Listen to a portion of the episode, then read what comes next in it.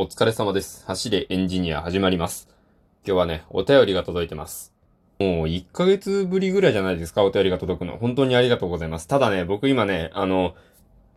ベロの付け根のところに口内炎ができてるんです。結構滑舌悪いんですが、ご了承ください。それでは早速読ませていただきます。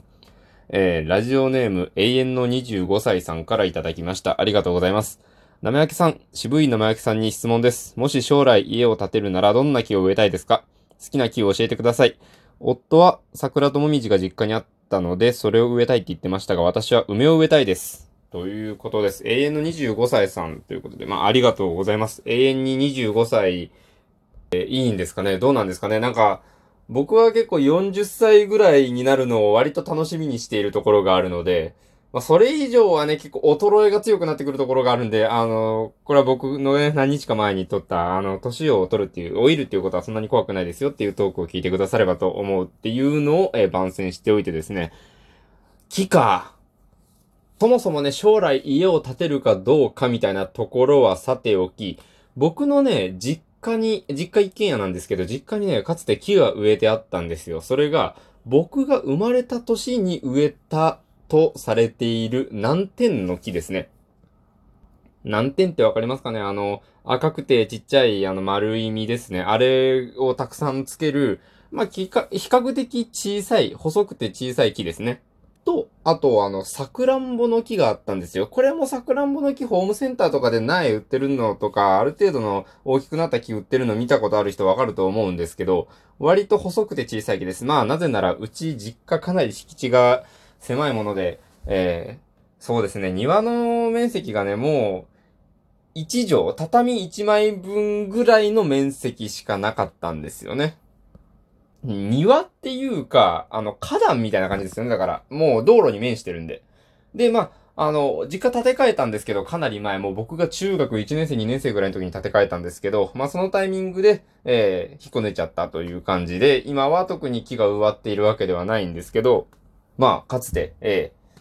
桜んぼの木と南天の木がありました。南天の木は特に何か食べれたりするわけではないんですけど、いい、なんか面白いもんがなるわけではないですけど、普通にね、あの綺麗です。赤い実が。はい。で、特に虫ついたりしないんですよね。桜んぼの木何がいけないって虫がつくんですよ。なんかあの、なんですか、なんかあの、トゲトゲのなんか毛虫のようなやつがね、つくんですよ。それが良くない。うん。なんか、それが嫌で抜いたみたいなところもあったらしいんですけど、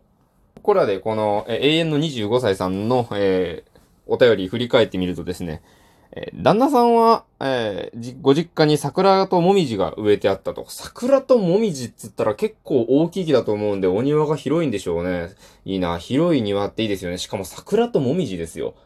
春もね、桜が楽しめて、秋はもみじが楽しめるってもうね、いいですよね。なんか、こう、縁側とかがあったらもう言うことないですよね。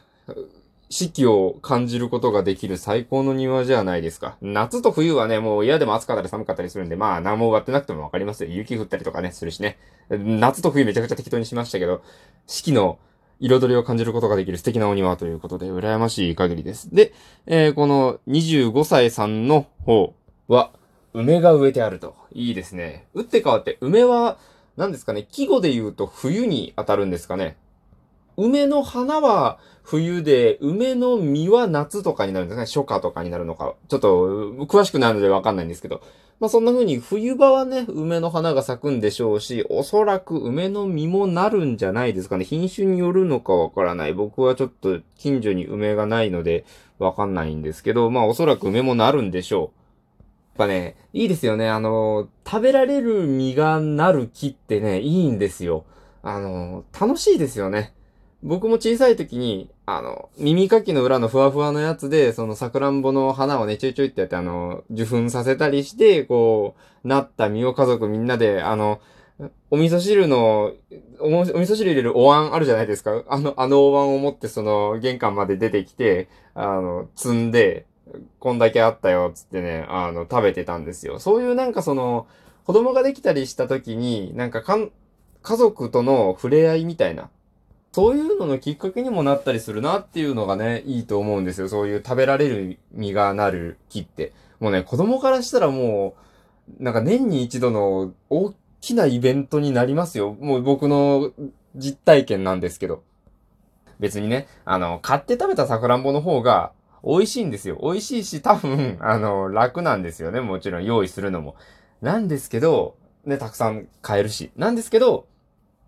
その、自分が普段見ている、その庭のね、こう、木についている実が少しずつ大きくなって、とうとう食べられますよと、まあ、あの、家出入りするときに眺めてるだけなんですけど、特にお世話なんてしたことないんですけどね。でも、こう、日々ね、少しずつ大きくなっていくのを、こう、眺めているとね、なんかこう、なんか植物っていうものを知ることができるとか、いいですよね。うん、いいと思います。で、えー、ここに来てね、やっと僕の方の、えー、トーク、取らせてもらおうかなと思うんですけど、あの、自分だったら何を植えるかということで、本題ですね。僕はね、つい先週お話ししたばかりだと思うんですが、柿の木が植えたいですね。柿の木。いいじゃないですか、柿の木。まあね、よくアニメとかで言うとね、なんかあの、こう、雷親父が住んでいる家の庭に柿の木がこう植わってて、なんか近所の小僧が取って、ね、食べてるのがバレてこら、みたいな、なんかそういうのあったりするじゃないですか。まあ、あんな感じで、庭に柿の木があると、まあ、柿がなりますよね。あと、まあ、あのー、別にね、食べる食べないは別として、あ、オレンジ色の実っていいですよね。まあ、難点とか桜もそうなんですけど、ああいうこうなんか、つやっとしてて、あの、彩りのある実がなる木ってね、とても見てて楽しいですね。あとね、柿の木ってね、落葉樹なんですけど、落葉樹って言うと、まあ冬には、え、葉っぱがなくなるわけなんですけど、の割に割とね、あの、ツヤツヤしてて葉っぱが、葉っぱがツヤっとしててね、あの、綺麗なんですよ。木、木自体が。盆栽というにはね、バカでかい木にはなるんですけど、結構ね、ええ、いいと思うんですよね。あの、見た目が綺麗で。あとはね、まあ、そのツヤっとしているにもかかわらず、一応ね、その落葉樹なので、まあ、紅葉っていうほど綺麗にはなんないんですけど、まあ葉っぱ赤くなって落ちるっていう、こう四季を感じることもできますと。結構ね、なかなかコスパがいい木なんじゃないかなと。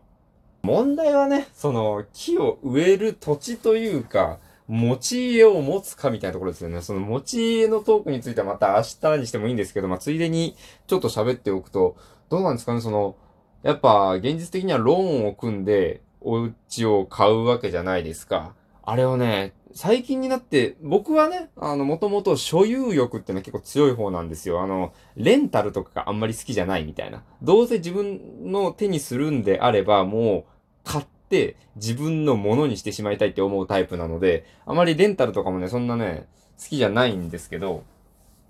その、ローンを組んで買うっていうことは、ローン払い終わるまで自分のものになりきってないわけですよね。で、それ払い切った時に果たして本当に自分はずっとそれを持っておく必要があるのかみたいな。まあなんかね、あのー、死死孫孫とその、土地を、家を受け継いでいくのであればいいと思うんですけど、今の時代ね、なんかその土地に根を張るのって子供にとっての縛りになりかねないところとかもあるじゃないですか。だからそれを考えると、果たして持ち家がいいのかと考える反面、なんか自分の最後の住みかみたいなのはなんか、ちょっと静かなところにちゃんと一軒欲しいなって思うわけですよ。なんでなんか、僕はね、あの、愛媛に住んでいたこともあったり、まあ、実家は広島なんですけど、そのあたりのどっかなんか瀬戸内海のなんか落ち着いたところに最終的に隠居するみたいになるのもいいのかもしれないなと。僕は結構物欲は強い方ですけど、今の時代アマゾンとかがあるのでね、なんぼでも物買ったりできるわけですよ。なので、なんかそういう、その、ちょっと田舎の方に移り住めば、そのね、ちょっとした庭に、その柿の木を植えるってね、ありなんじゃないかなと。でね、そのなった、まあ、渋けりゃ渋いで干し柿にすりゃいいんで、なんかそうやってこう、なんか、な、なった柿を楽しむみたいな、風情があっていいなと。うん、なんか、そのために向けて、こう、今仕事を頑張ろうかなっていう気にちょっとなりました。今ね、ちょっと仕事が大変なんですけど、そうやって将来的に、あの、自分の、えー、まあ、なんだ、子供が巣立った後にお嫁さんと二人で、えー、田舎に隠居して、なんか、こう柿の木をね、眺めながら過ごすみたいな、なんか素敵な将来が見えてきましたね。というところで、今日はこれぐらいにしようかなと思います。いや、なんかやっぱお便りが来るとね、いっぱい喋れますね。やっぱ、あの、僕の楽しいトークをたくさん聞きたいともし思った方は、できるだけお便りをくださると嬉しいなと思います。はい。そんな感じでお便りのおねだりをして今日はこれぐらいにしようかなと思います。というわけでね、えーえー、将来家を建てるならどんな木を植えたいですか？ということに関して私は柿の木と、えー、声を大にして答えたいというところでした。えー、それでは、え、お便りを、まあ、再度お待ちしております。えー、フォローや、リアクションも励みになりますので、もう遠慮せずガンガンやったってください。それでは、ご清聴ありがとうございました。お疲れ様でした。失礼いたします。最近ちょっと忙しいのでライブ全然できてないですね。申し訳ないです。それでは。